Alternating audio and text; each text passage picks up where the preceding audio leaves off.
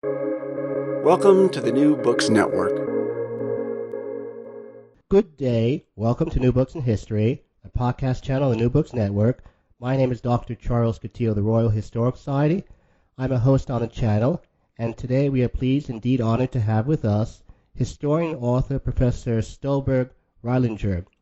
She is professor of early modern history at the University of Munster and rector of the Institute for Advanced Studies in Berlin. Her books include The Holy Roman Empire, A Short History by Princeton University Press, and The Emperor's Old Clothes, Constitutional History and the Symbolic Language of the Holy Roman Empire. And today we are discussing her newest book, Maria Theresa, a Habsburg Empress in her time, published by Princeton University Press. Welcome, Professor. Hi, everyone. Thank you for having me. Professor, uh, why did you write this book? Oh, that is a the question is not easy to answer. I um I wanted to write a biography as such. I wanted to try if I'm uh, able to to to meet this genre correctly. And then I thought about a person I could write about. And it happened that an anniversary, uh, the, the 300th anniversary of her birth um, came. So uh, the publishing house wanted me to, to write a biography on this person, but it was more or less by chance. I wanted to take one person to, or a biography of one person as a kind of key to the 18th century because I'm uh, yeah I, I, think this century is particularly interesting for us today because it is uh, such an ambiguous century. It's it's partly pre-modern, partly Baroque, pre-modern, but uh, on the other hand also already modern in many respects. Right? It's the age of enlightenment. But on the other hand, it's still the age of absolute monarchies, of Baroque piety, uh, of religious uh, rule, and so on. So it is. It has a very ambiguous character, and uh, it turned out that this figure, Maria Theresia, um, is a very um, good key to the century because her reign covered 40 uh, four decades of, of that century. She was born in 1714 and died in 17. 80. And so her lifespan covered uh, more or less the whole century. And her person and her character, to me, seems to be uh, similarly ambiguous as the whole century. And so uh, it turned out that I choose the, chose the right person to write a biography about. Would it be true to say that while not uncritical of her, you exercise a considerable empathy for uh, Maria Theresa. Yeah, empathy may be the wrong word because I mean when uh, you I use the word empathy in the in the Rankian sense. Uh, yeah, I mean I I try to distance myself from the figure because I mean she lived in the 18th century. The 18th century is very, in many respects, very far away from us. It is. Uh, dangerous, or there is the danger of uh, of anachronism if you uh, if you have the illusion that you are able to immediately or directly understand a person of that century. So I try to take a distance perspective and a kind of ethnographic gaze, so to speak, to to uh, look mm, to to focus on the on the the strange, the distant, the foreign uh, traits of the century as well as of her character. Uh, because I am convinced that um, the way many biographers write about that person, uh, namely by um, kind of introspective uh, writing, yeah, is misleading. Because uh, if you if you write about a century um, 300 years ago, you have to be aware of the of all the obstacles to immediate understanding. And um, this is why I try to avoid too much empathy and I try to to uh, keep her at arm's length, so to speak. And then, of course, when you when you uh, are occupied with one person for such a long time, and it took me years, of course, to write the book, you get acquainted, so you get familiar with a person in a way. And um, so in the end, when I uh, when, when I wrote about her death, I, I did have empathy with with the person, but it took me a long time, and there are many there are many uh, traits of her character that are not very um, not very nice to say the least, and so um, yeah. There is not so much sympathy with the person and empathy also only in a very limited uh, degree. Uh, from what you say, it comes across more as an anthropologist rather than a historian. Yes, yes, yes, exactly, exactly. Because, uh, I mean, this is the early modern period or pre-modern period, I would say, in, in, in German. Um, Vormodern, um, and so, to my opinion, it is uh, misleading to take a presentist view on on a person like her. For example, like other biographers did. For example, if you uh, take her as uh, an example for a um, for for modern um, women as a as a feminist avant la lettre, that, that would be completely misleading, in my opinion, because the way she um, combined professional life or rule and family cannot be compared in any respect to uh, the problems a, a modern uh, mother and, and professional woman would have. So uh, this is a completely different relationship between um, between uh, rule and and family uh, in her case and what we uh, would call a working working woman today. So it, it this is all absolutely misleading.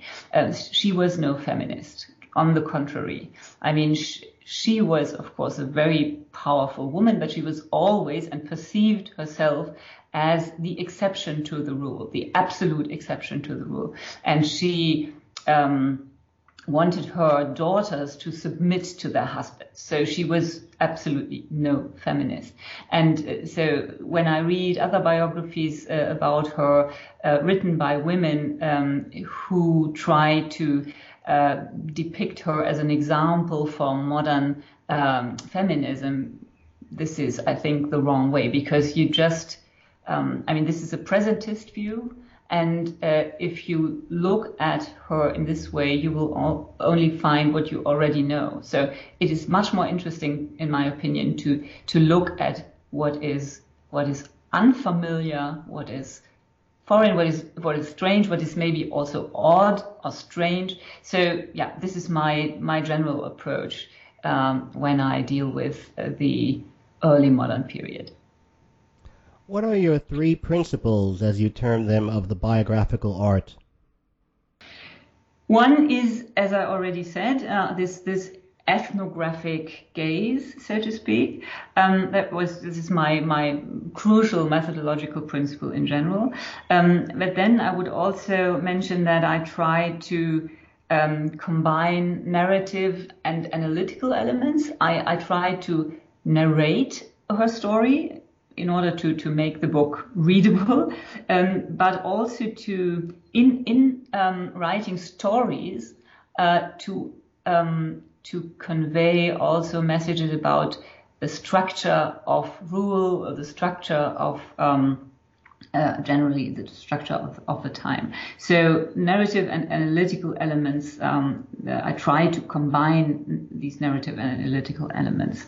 And also um, in the same way to combine macro, yeah, structural history, um, history of, of structures of rule, of politics, of religion, of whatever, uh, of, of uh, gender history and so on. And on the other hand, um, to uh, to to make this visible uh, by micro stories, by by little significant uh, telling stories, uh, yeah, that reveal structural elements of the time. So I wanted to explain uh, the century by narrating little stories. Um, and I try to find, and, and the sources are extremely rich, so you can easily find telling little stories, little anecdotes, and so on uh, that reveal a, a, lot about the whole century. Um, and um, yeah, this um, uh, my, my, my third principle was uh, to, and this overlaps with, with what I said before, uh, I tried to avoid the illusion of omniscience. I wanted to, um, I'm not an omniscient narrator, but I try to combine a lot of different perspectives of contemporaries to um, to look at the person from many, many different angles. And I wanted to avoid the impression that there is one uh, and the one and only right portrait of her. So these are my my principle my principles uh, when I well, my principles when I wrote the book.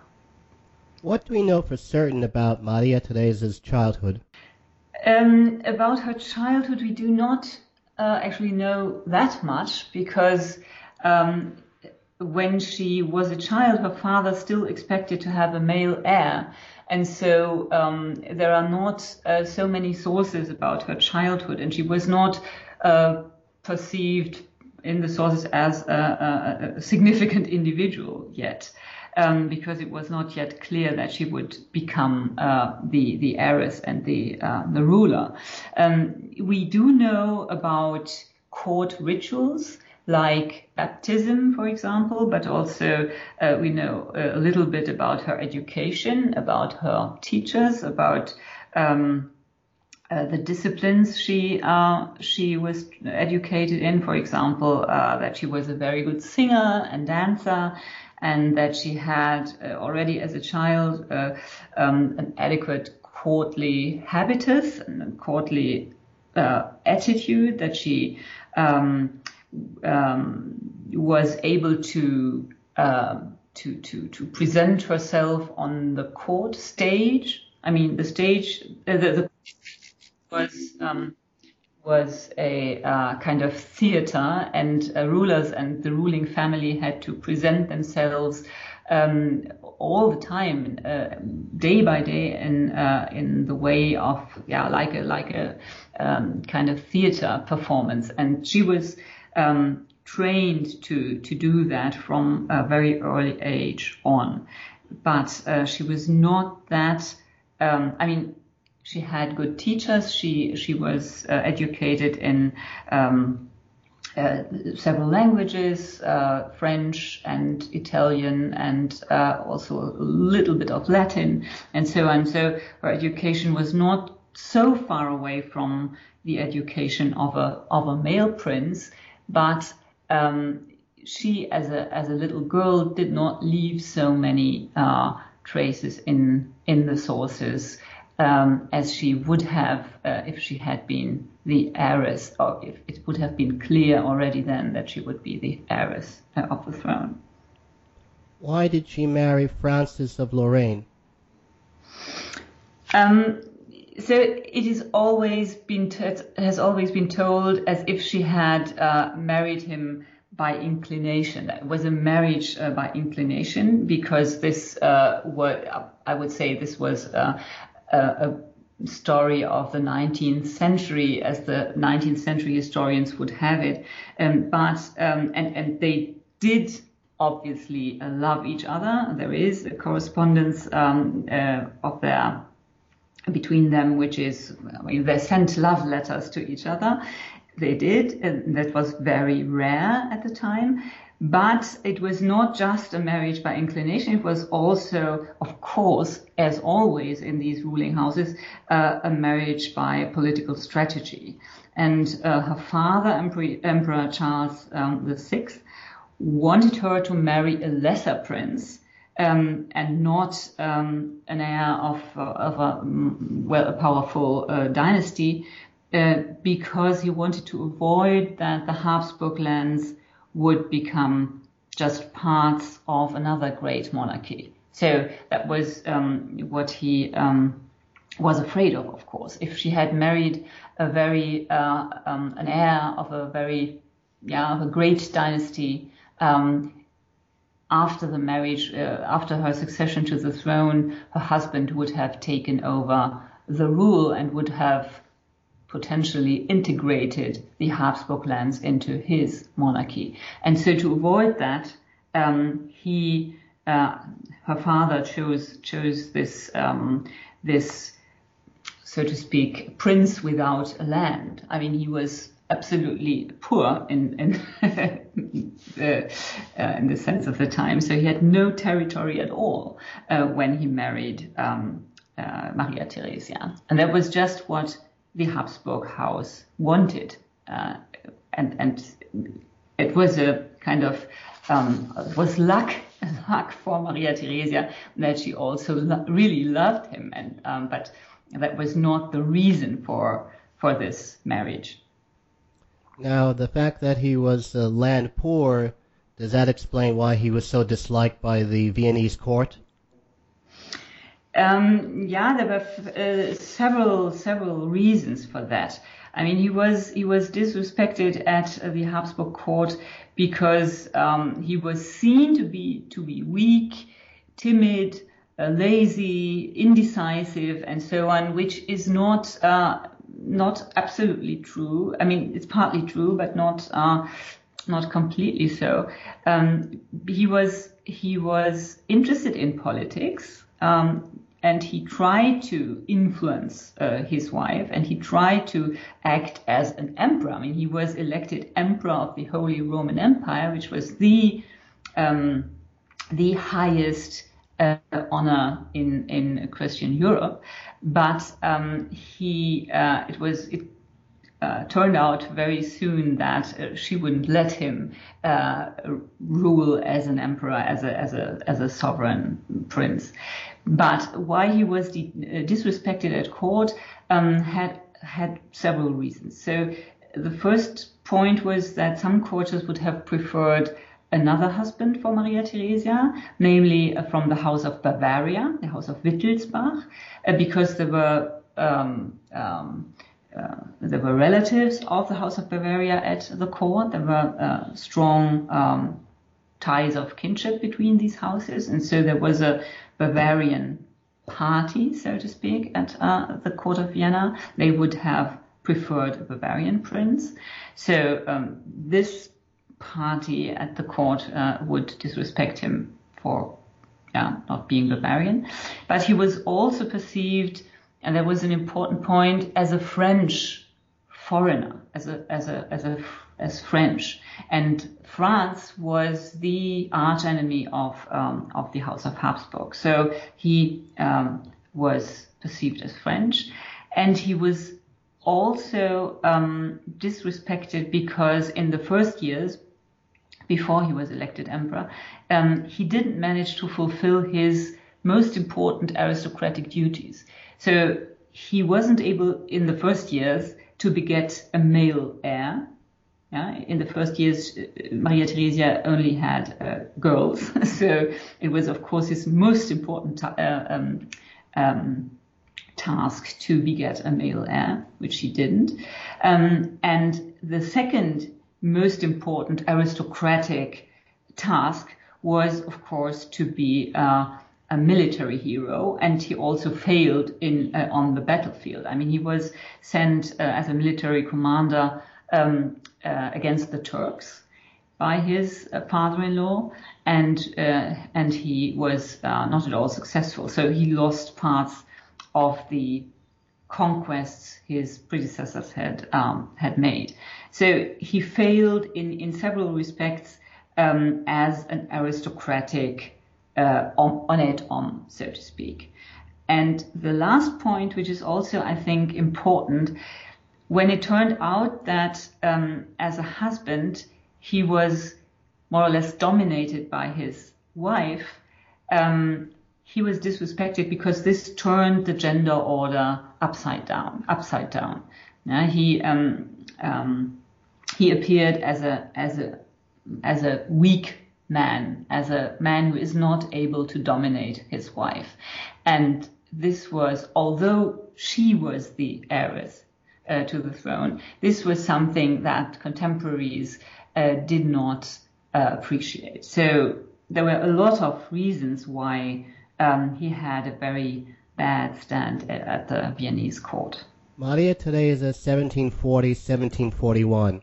What was the myth and what was the reality of uh, that person and that time? Um, when she ascended to the throne as a very young woman, uh, as a as a beautiful woman, as the contemporaries called her, um, as a, a, fecund woman, she uh, was attacked from all sides almost immediately.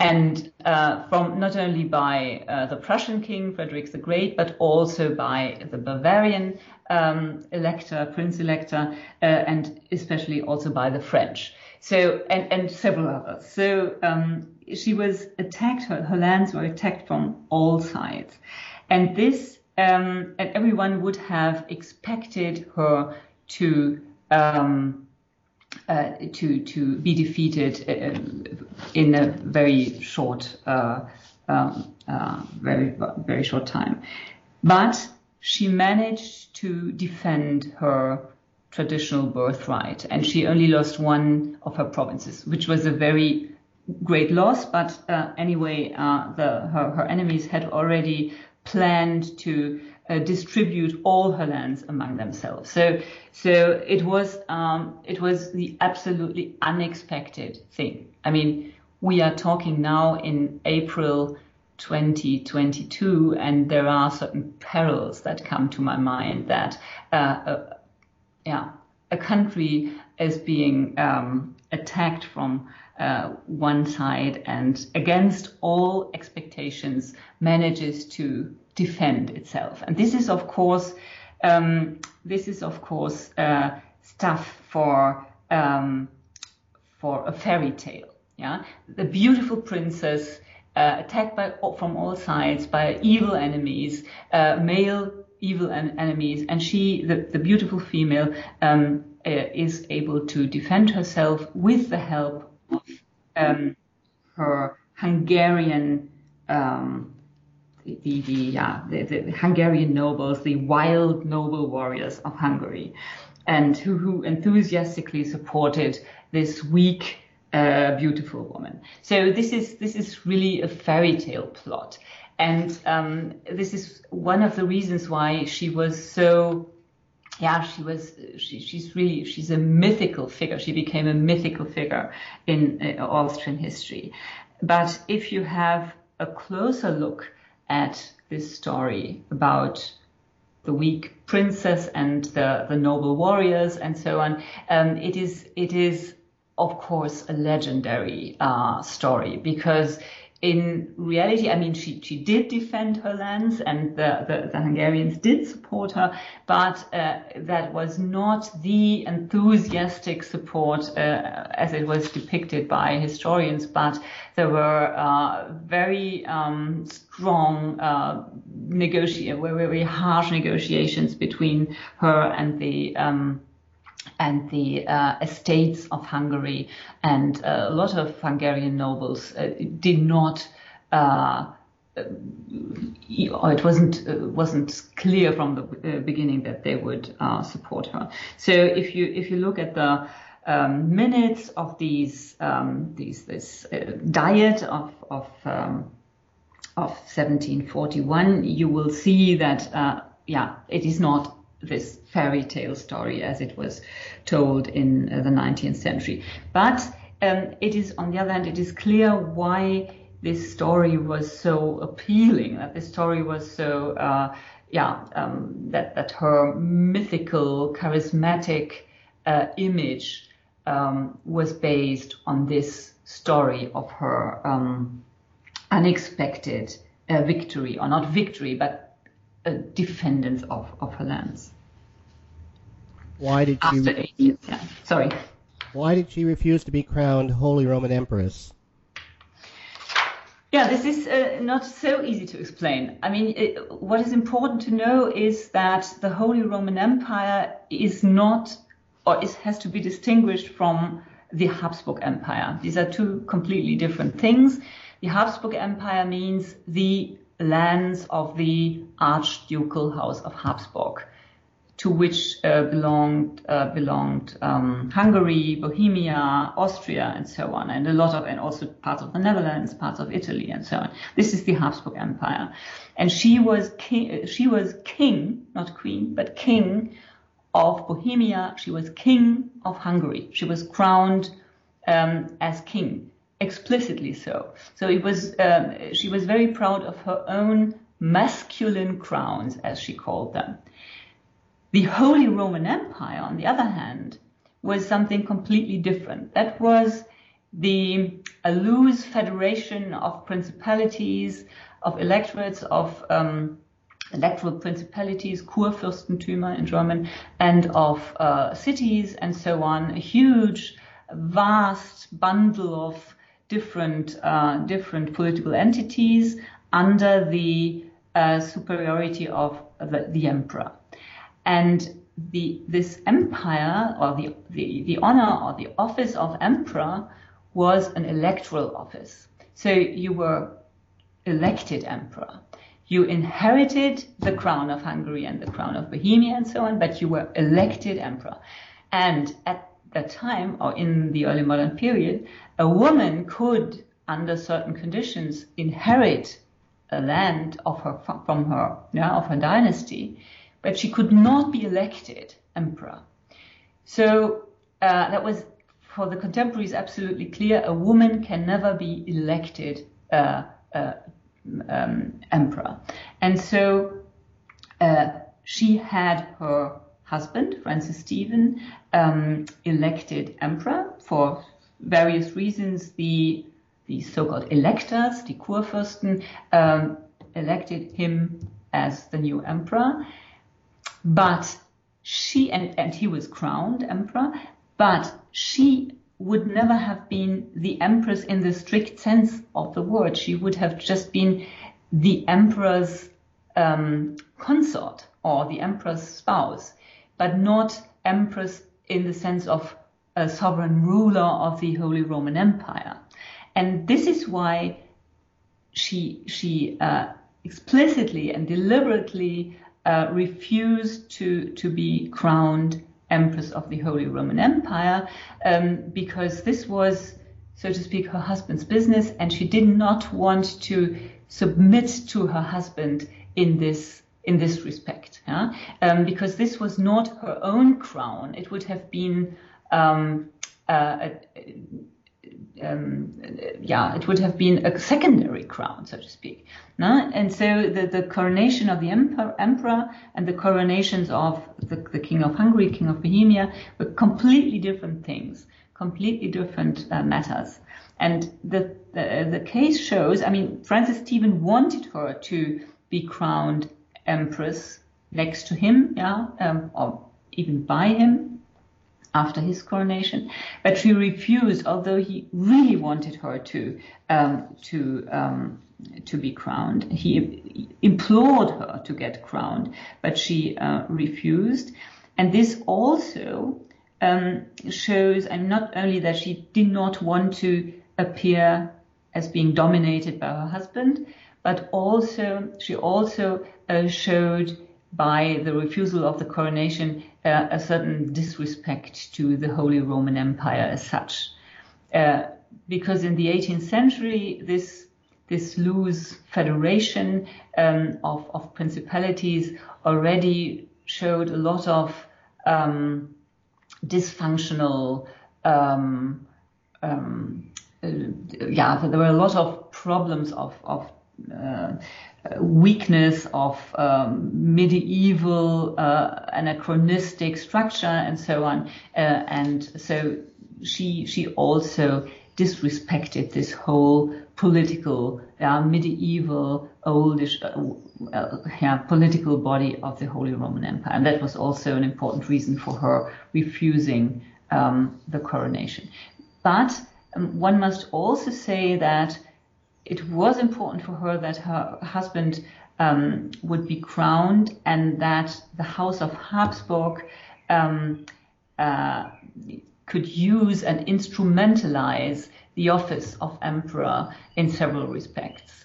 So that was an, still an important office with certain privileges, over all the other princes with a symbolical um, uh, priority, I mean, superiority over all the other princes of the empire. And so this, this symbolic capital of uh, the Holy Roman Empire was something she, um, she uh, would, would instrumentalize for her dynasty and for her own reign. What was the, in essence, from your description, would it be correct to say that Maria Theresa viewed the Holy Roman Empire in purely a pragmatic and utilitarian sense and had absolutely no illusions or romanticisms about it? Yes, yes, yes, I would agree, yes. I mean, she was well aware that uh, there were certain um, advantages of having the office of emperor in the whole in, in the own um, uh, under her uh, rule or under her uh, that she could dominate uh, this office that it was in her house. Um, and so she used that. The emperor was still the supreme judge of the emperor uh, of the empire. Um, he was still the supreme uh, feudal lord of all the princes of the empire. And so and so and and these offices or honors could still be used uh, in a very um, uh, yeah, she used them in a very smart way. So uh, also a certain power over the over the church in uh, the Holy Roman Empire. In several respects, that was an advantage, and she made use of that without really believing in uh, in this empire. How did Maria Theresa conduct patronage politics at in and out of the court. Mm. Yeah, um, I mean, patronage was the logic, uh, the social logic uh, of uh, the time, of course, and uh, all, poli- all, all politics were family politics, and so uh, she um, was able to use the system of patronage at her court, and her court was the richest and most uh, famous and highest court in, in all Europe, um, she was able to use this in a very sophisticated, very smart way. Although she um, she pretended or she staged herself as being um, absolutely beyond all um, beyond all partisanship or so. Uh, she uh, was uh, was very smart in uh, staging herself as the um, the sovereign uh, beyond all um, beyond all factions or beyond all parties, um, and she was also um, charismatic in that she um, she she mastered the art of um, spreading her favor and dispersing her favor among people and keeping their expectations alive. I mean, she could never, of course, um, um, satisfy all expectations because everyone in the, the, court was the place where everyone wanted to be and where everyone expected uh, favors and and uh, symbolic as well as financial economic capital. And she could, of course, never um, um, do justice to all of them. Um, to all to everyone who expected something from the court, but she was she did um, uh, um, spread out all kinds of favors in a way that uh, in, a, in a very balanced way so that everyone um, kept his or her expectations alive. And uh, that was uh, one of, I think, the um, solutions to the, the, the, puzzling question how she managed to be so um, so popular, so uh, yeah, why she had this charismatic image. Although actually she she did not of course satisfy everyone who came to her court she didn't she was not at all accessible to everyone even the lowest of subjects as uh, as everyone thought yeah? so it is really interesting that she was um, she, she handled the social logic or the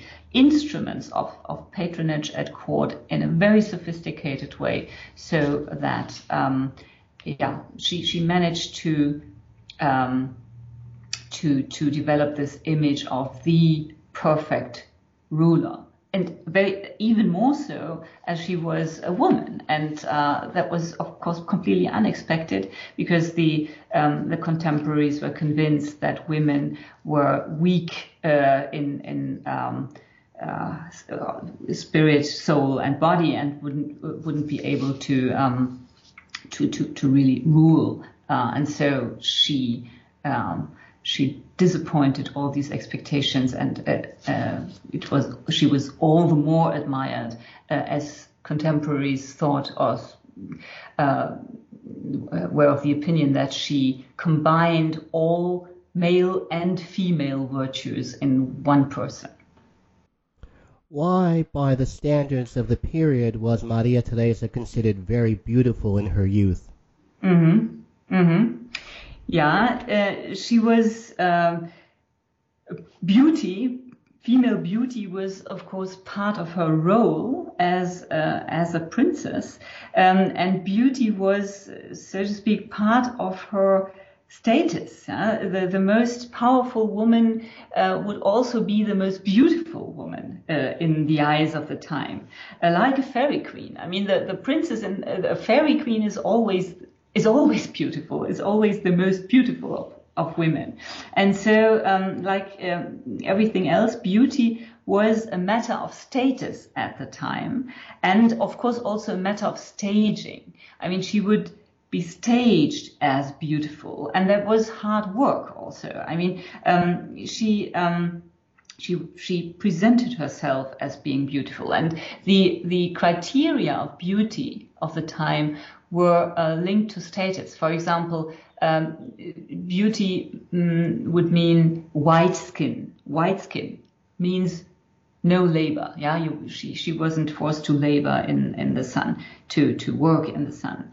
Uh, she had she had white skin. He had she had a majestic walk. Yeah, she uh, she uh, would be uh, discovered e- even if she when she was wearing a mask on carnival she would uh, be um, discovered as being the queen uh, identified as the queen um, immediately because of her majestic walk as the contemporary claimed at least or her upright posture was aristocratic or her um, her fair gaze and, and things like that. So all these criteria show that beauty was a matter of high aristocratic status on the one hand, um, and on the other hand, of course, a matter of perfect performance, a matter of uh, uh, hard work. Yeah, and it is interesting that, um, uh, contrary to her myth, um, her myth was that she spent no time and no effort on her outfit, that she was absolutely modest,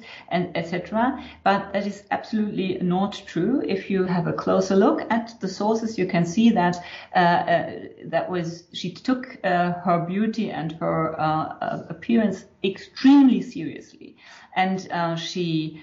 Um, she, for example, once wrote to one of her daughters that uh, you have to represent yourself all the time. Il faut représenter partout, she writes. Yeah, wherever you go, you have to represent your yourself, your status, and everything.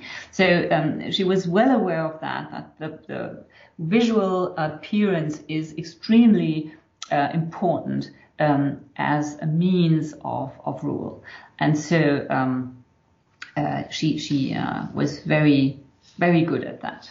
And, but on, on the other hand, when she grew older, she was she became uh, very heavy, and she um, had a sense of self irony, and she called herself uh, Fat Teresa ironically and and and self-critically. And that was is that is also interesting.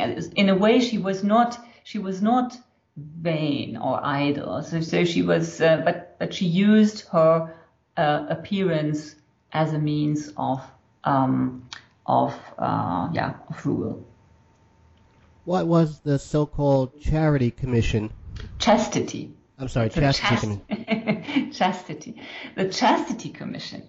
Yeah, this is very uh, famous or infamous um, because it was uh, so unusual at the time.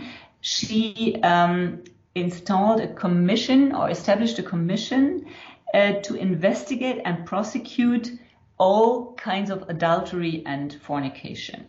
Um, and uh, what was uh, scandalous was that she wanted to be um, this to be executed without regard to status, and that was absolutely uh, unusual because um, at the time there were double standards. Um, common men would be sentenced to death for for as it was called sodomy at the time, yeah. But um, I mean, this was very, very rarely executed, but uh, formally uh, there was death penalty for for these kind of sexual um, deviance.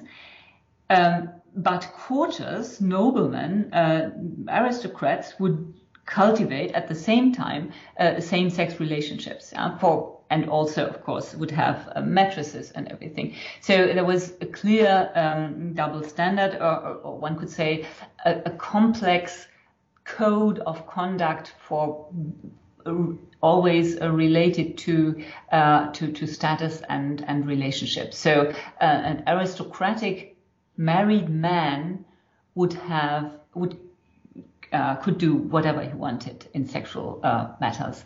Whereas on the other part of on the other end of the of the um, spectrum, an unmarried uh, young aristocratic woman um, would have the strongest restrictions in that respect. So, uh, and in between there was a, a, a broad uh, spectrum of um, of norms and uh, yeah re, um, related to uh, status, age, uh, if you were married or unmarried or, or not married or um, uh, or a widow or uh, and so on. So um, there were no, there was not something like um, a general norm in sexual affairs, but a broad variety of different norms. So the Chastity Commission was um, an, an attempt to um, to ban all kinds of sexual um, deviances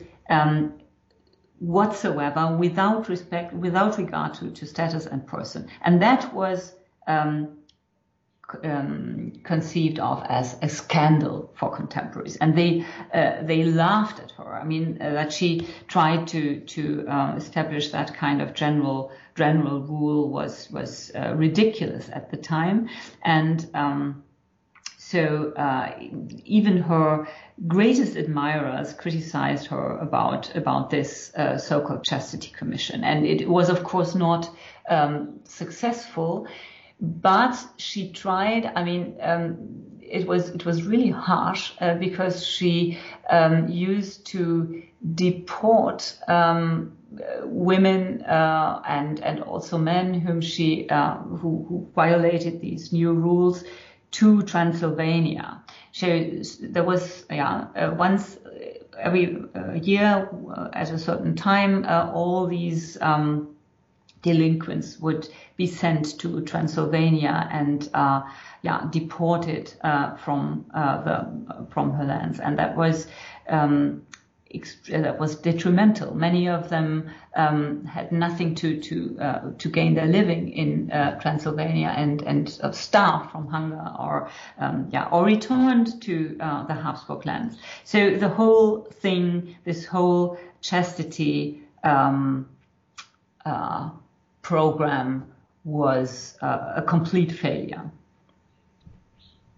What was Maria Theresa's relation to what is known in the Anglophone world as the Enlightenment? The Enlightenment.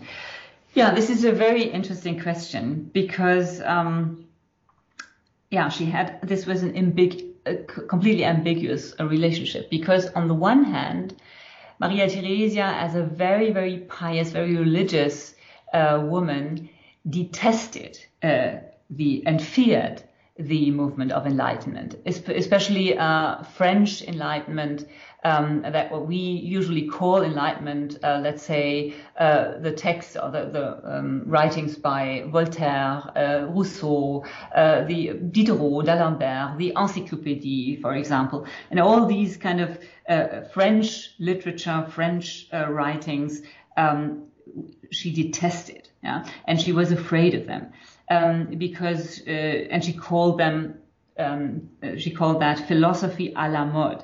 Um, yeah, and um, the philosophers, the modern philosophers, um, had no faith, no morals, no uh, accepted no authority, and so on. That was her um, idea about the Enlightenment. But on the other hand, she did not really know the Enlightenment. She, she of course had never read these books. She, she didn't know anything about it. She was just afraid of them. And, um, but on the other hand, um, and she banned these books from her court and, and she, uh, of course, forbid her, her kids to, to read that and so on.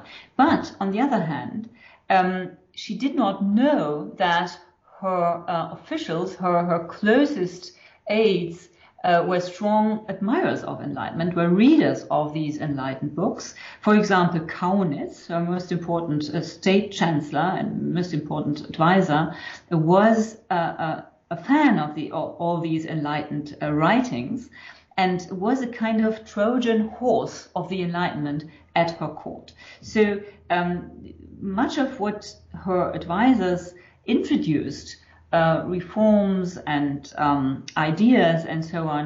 Uh, also, the educators of uh, her son introduced the ideas of enlightenment to her court um, without her knowing anything of that. So um, this is a, also a very interesting, ambiguous relationship. And on the other hand, one must say that uh, she was something, uh, some, someone who um, was absolutely able to make use of her own of her own reason, yeah, as the famous definition of enlightenment by Immanuel Kant uh, would have it. And she she was in a way an enlightened person. For example, she fought against all kinds of superstition. She uh, she banned vampirism. Yeah, vampirism. The, the belief in vampires was uh, flourishing at the time in, in some parts of her lands, and she uh, she banned uh, uh this kind of superstition and and many other um, superstitious practices and so on. So she actually was an enlightened person, but uh, she wasn't aware of that, and she was, uh, on the other hand, extremely hostile to what she um, thought enlightenment was. How did she react to the death of her husband in 1765? The death of her husband was a, a real caesura in, in her reign and in her life uh, because she had a very strong uh, relationship to him, which was unusual. Usually, um, uh, princely couples were very distanced and, and did not often did not even live together, um, not to speak of a, a common uh, shared bedroom. But this was different in, in her case. They had um, one bedroom and they slept together in one bed, uh, which was uh, very unusual and almost a scandal at the time. And uh, one um, one observer wrote in his diary, "They do it like the peasants do. Yeah, only peasants sleep in one bed. So um, that was absolutely unusual. He he was for her a very important confidant. She used to to speak about her problems uh, with him um, uh, when they went to bed and so on. So uh, his death, his sudden death, unexpected death, was uh, a caesura in her life, and uh, she became melancholic she fell into deep melancholy.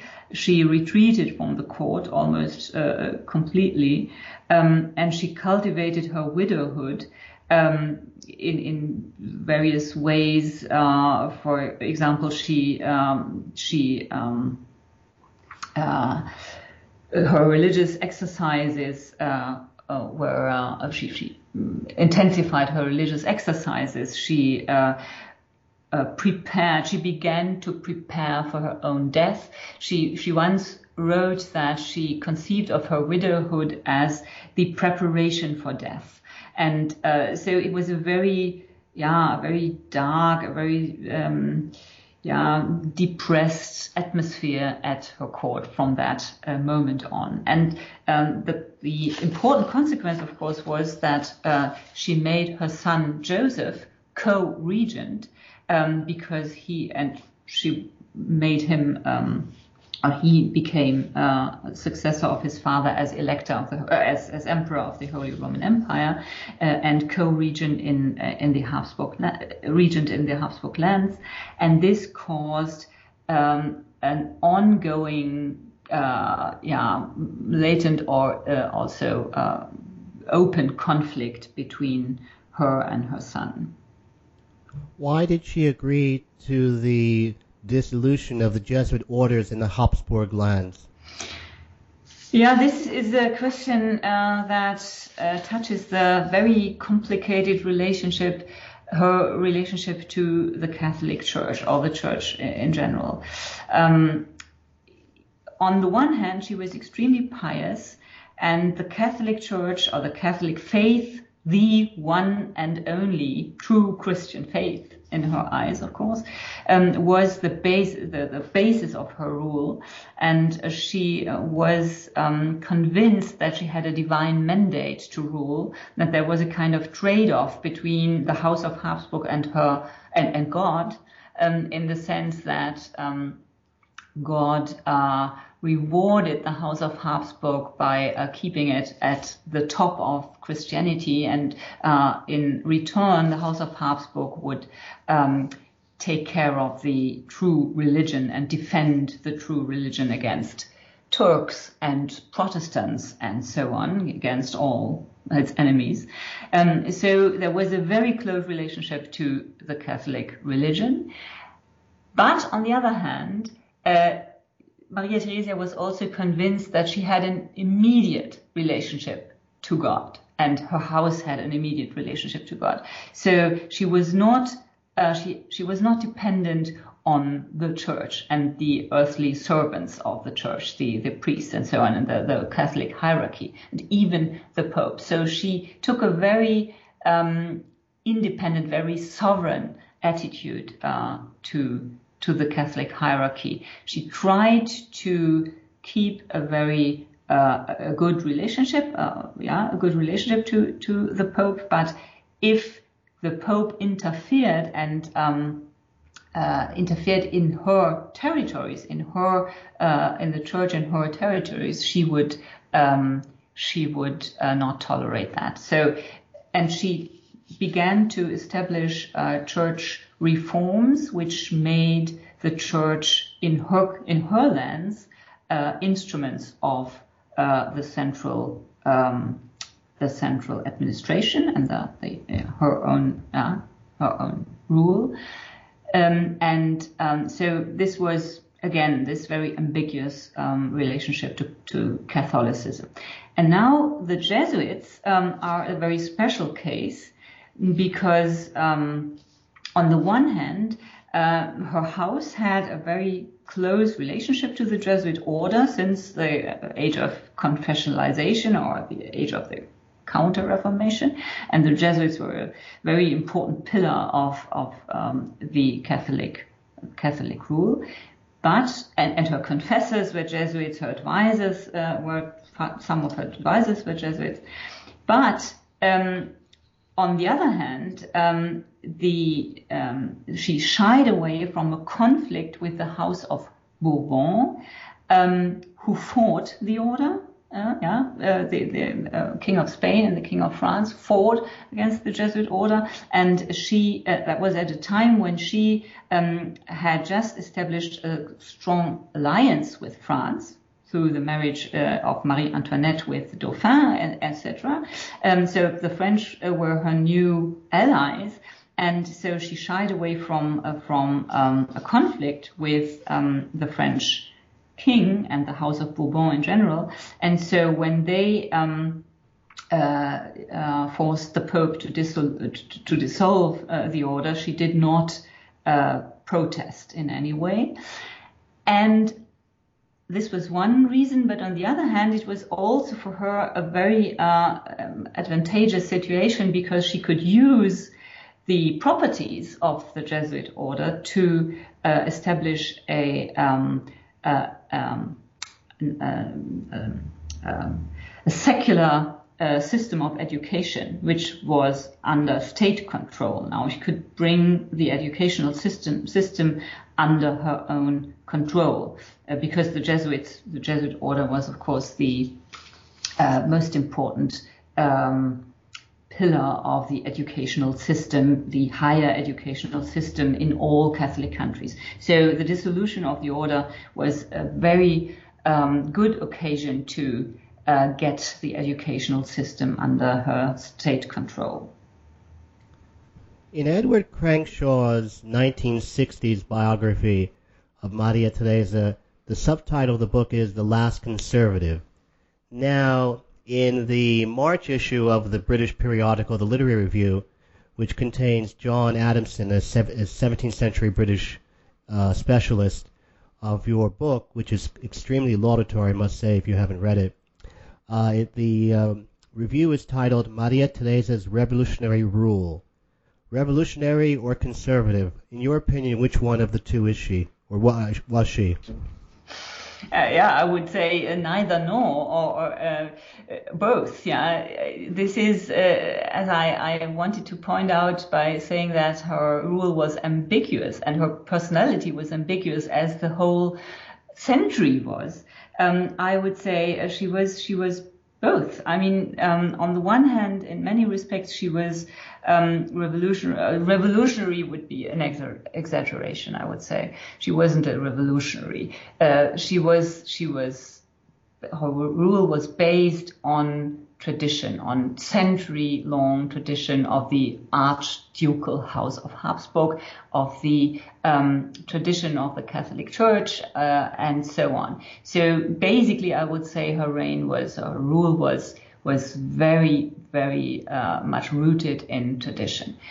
But on the other hand, as I also try to, to point out, um, she was an enlightened ruler uh, without being aware of it yeah, and her, her reforms and her um, also a very courageous uh, way of dealing with the problems of her time uh, was in a way uh, not revolutionary, but it was not no longer based in uh, on traditional um, the traditional art of rule. But I, I would say I would stress the traditional part more than the revolutionary part. I would say, and the reforms she um, I mean, there is a series of reforms that she initiated, uh, and that was, of course, um, uh, innovative, not revolutionary, but innovative. But on the other hand, the reforms um, did not achieve what she wanted to achieve. The reforms, um, or she she initiated a series of reforms and reforms of reforms of reforms. Once she had um, uh, uh, installed this, this, this reform policy, um, all the reforms turned out not to be sufficient, and so uh, a, a, whole um, avalanche of reforms uh, started. And that was, of course, not what she had uh, in mind. And when she uh, grew old and when she, before she died, she was absolutely convinced that her reign had been a complete failure, complete failure. She had failed in her own perception. She had failed in any respect. And so, uh, and she, of course, would never have called herself uh, revolutionary. Um, um, so it, it, depends on what you mean by revolution, what you mean by uh, conservative and tradition, but she would always have called herself a conservative monarch, I think. I mean, the, the word conservative conservative and conservatism is, of course, uh, a concept of the 19th century and uh, was not, uh, I mean, in the, the 18th century, um, this concept was not existing. Uh, and the, the concept of revolution and revolutionaries um, um, neither. So these are anachronistic uh, adjectives in a way. If you wanted people to take one thing away from your book, what would it be? Oh, that's a very interesting, very, very difficult question. Um, what should they take away? I mean, I, I think it would be good uh, if the readers would um, would develop an, an, understanding of the strangeness of that period and would be able to understand what female rule at the time really meant and uh, how the how the social logic of the time and at court at least or in this aristocratic ancien regime um, um, uh, atmosphere, how the social logic worked. This this um, this is, I think, something that uh, should or was for me at least one of the most important insights I myself had when I when I uh, wrote the book and when I studied the sources, and that there is a certain pre-modern social logic um, that worked very differently from um, the social logic of our modern societies. On that observation, which I would like to agree with entirely, I would like to thank you very much, Professor, for being so kind as to speak with us today. This is Charles Coutinho. You've been listening to New Books in History, a podcast channel of the New Books Network. Thank you, Professor. Thank you.